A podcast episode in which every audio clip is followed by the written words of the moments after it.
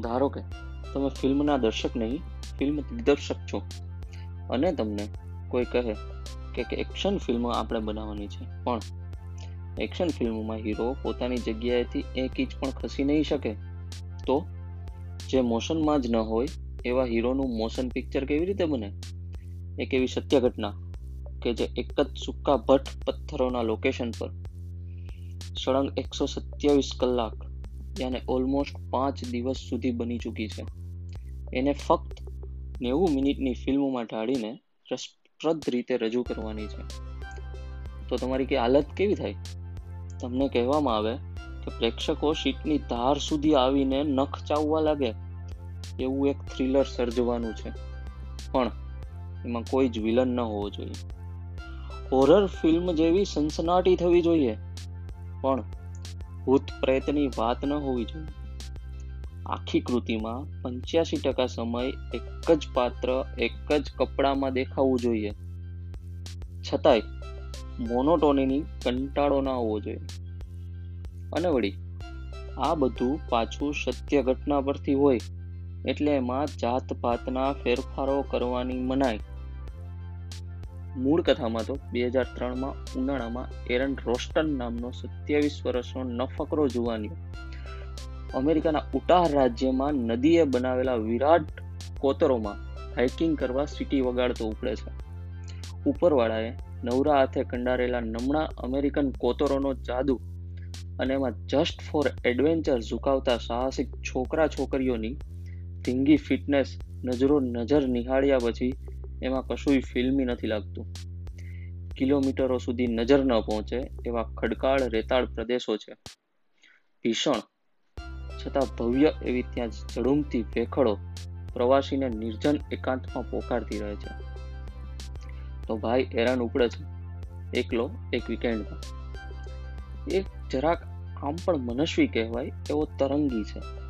Already ઊંચા પગારની ઇન્ટેલની engineering job છોડીને મેરેથોનમાં દોડવા જતો રહ્યો.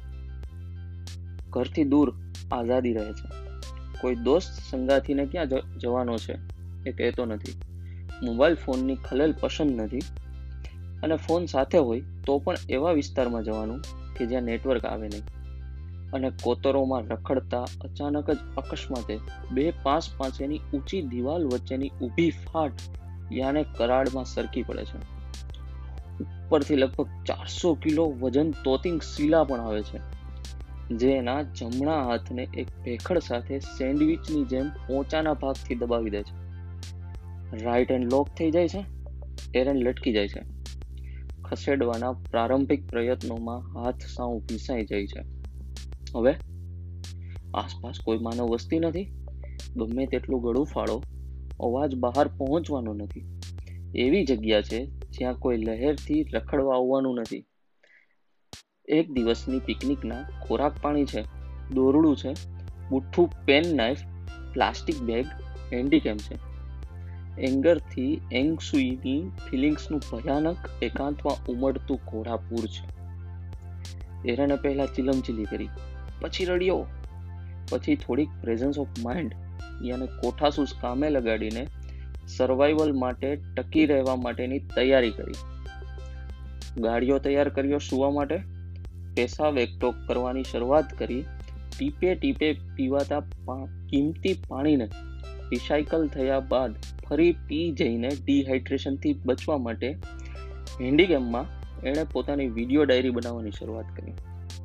અને કલાકો, રાતો, દિવસો વીતતા ગયા માત્ર પંદર મિનિટનો રોજ અંદર સૂર્યપ્રકાશ આવે, જે તાજગી અને જિંદગીનો અહેસાસ કરાવે. સાવજ એકલા, અસહાય, અજંપાભરી હાલતમાં મદદને બદલે મોતનો ઇંતજાર. દબાયેલો હાથ પૂરો બનીને ફૂલીને ખોટો પડી ગયો. આશાની રોશની આડે વાસ્તવિકતાની વાદળીનો અંધકાર છવાતો ગયો. એરનને બહુ પસ્તાવો થયો. ઉતાવળિયા ઉદંડ સ્વભાવનો. જિંદગીમાં જે રહી ગયું, જે છૂટી ગયું તેનો. પાણીના અભાવે વેલ્યુસિનેન્સ યાને તાવમાં આવી, આવે તેવી ભ્રમણાઓનો ખ્વાબ શરૂ થયા. પણ આમ ગુમાવી બેઠેલા એ હતાશ જુવાનને અચાનક જાણે પોતાના ભવિષ્યમાં થનારો દીકરો પોકારતો હોય તેવો અભ્યાસ થયો. એને ફરી જીવી જવાનું જોમ ચડ્યું. આકરો નિર્ણય લઈ કાળની નાગચૂડમાંથી છટકવા તેણે પારાવાર દર્દ સહન કરી. ટબુકડા ચાકુથી ડાબા હાથે જમણો હાથ કાપવાની, હાડકા ભાંગવાની શરૂઆત કરી અને પછી એ ઝાડા કરતા કપાયેલા હાથે પડતો, આખડતો માઇલોના માઇલો ચાલ્યો. માનવ શક્તિની મર્યાદાને વટાવીને અંદરના બળનું જાણે ટીપે ટીપું નીચોવીને બચ્યો. એટલે જ આજે કિરણ સક્સેસફુલ મોટિવેશનલ સ્પીકર છે. એક હાથ છતાં સ્વિમિંગ ચેમ્પિયન છે. માઉન્ટેનિંગ કરે છે. હમણાં જ થોડા વર્ષો પહેલા જીવનમાં આવેલી પ્રિયતમા સાથે લગ્ન કર્યા અને આજે એક નાનકડો દીકરો પણ છે. પેલો એનો હાથ કાઢવા માટે પાછળથી તેર માણસો અને હાઇડ્રોલિક જેક કામે લગાડી પથ્થર હટાવવો પડેલો. મતલબ એકલ પંડે ત્યાંથી નીકળવું મુશ્કેલ નહીં, બિલકુલ અસંભવ હતું. પણ એરણે ચમત્કાર જોયો નહીં, જીવી બતાવ્યો.